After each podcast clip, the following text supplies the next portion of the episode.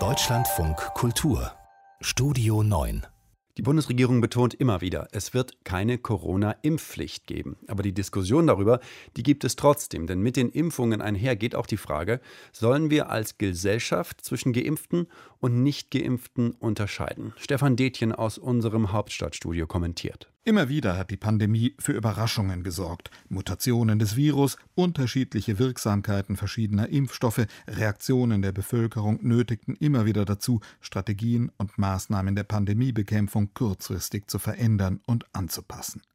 Die Fragen aber, die jetzt im Zusammenhang mit der Impfkampagne debattiert werden können, für niemanden überraschend kommen. Verpflichtende Impfungen, ja oder nein, oder ganz aktuell, sind Einschränkungen für ungeimpfte vertretbar.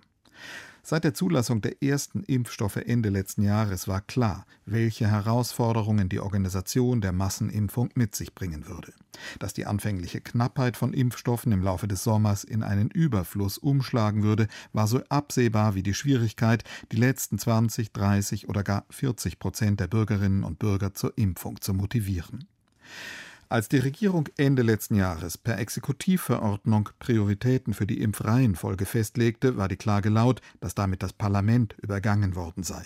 Zeitdruck war damals das entscheidende Argument dafür, die Entscheidungen über die ersten Impfungen der Regierung zu überlassen. Längst aber hätte der Bundestag seitdem die Frage beantworten können, mit welchen Mitteln am Ende das Ziel einer Durchimpfung der Bevölkerung von 85 Prozent oder mehr erreicht werden kann.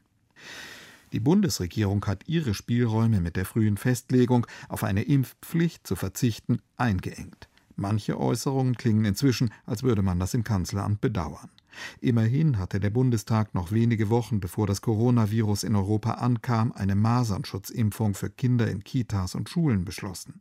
Ganz abwegig und systemwidrig ist der Gedanke einer Impfpflicht für bestimmte Teile der Gesellschaft also nicht. Im Fall der Corona-Impfung wird sie in anderen Ländern für bestimmte Berufsgruppen, etwa im Gesundheitswesen oder in den Sicherheitsbehörden, längst diskutiert.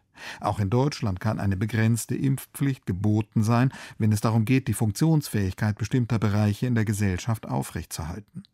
Um die allgemeine Impfbereitschaft zu erhöhen, müssen aber zunächst alle milderen Mittel ausgeschöpft sein. In den USA werden die Bürger mit Werbegeschenken zur Impfung gelockt. Wo positive Anreize nicht mehr wirken, müssen zunehmend auch negative Folgen des Impfverzichts spürbar sein. Einschränkungen im öffentlichen Leben dürfen nicht primär denen aufgebürdet werden, die mit der Impfung ihren individuellen Beitrag zur Pandemiebekämpfung geleistet haben. Wer die Freiheit in Anspruch nimmt, sich nicht impfen zu lassen, wird in Kauf nehmen müssen, nicht zugleich alle Rechte für sich beanspruchen zu können, die zu einer Gefährdung anderer führen können. Vor der Impfpflicht steht im Habermaschen Sinn, jedenfalls zurzeit noch, der zwanglose Zwang des besseren Arguments.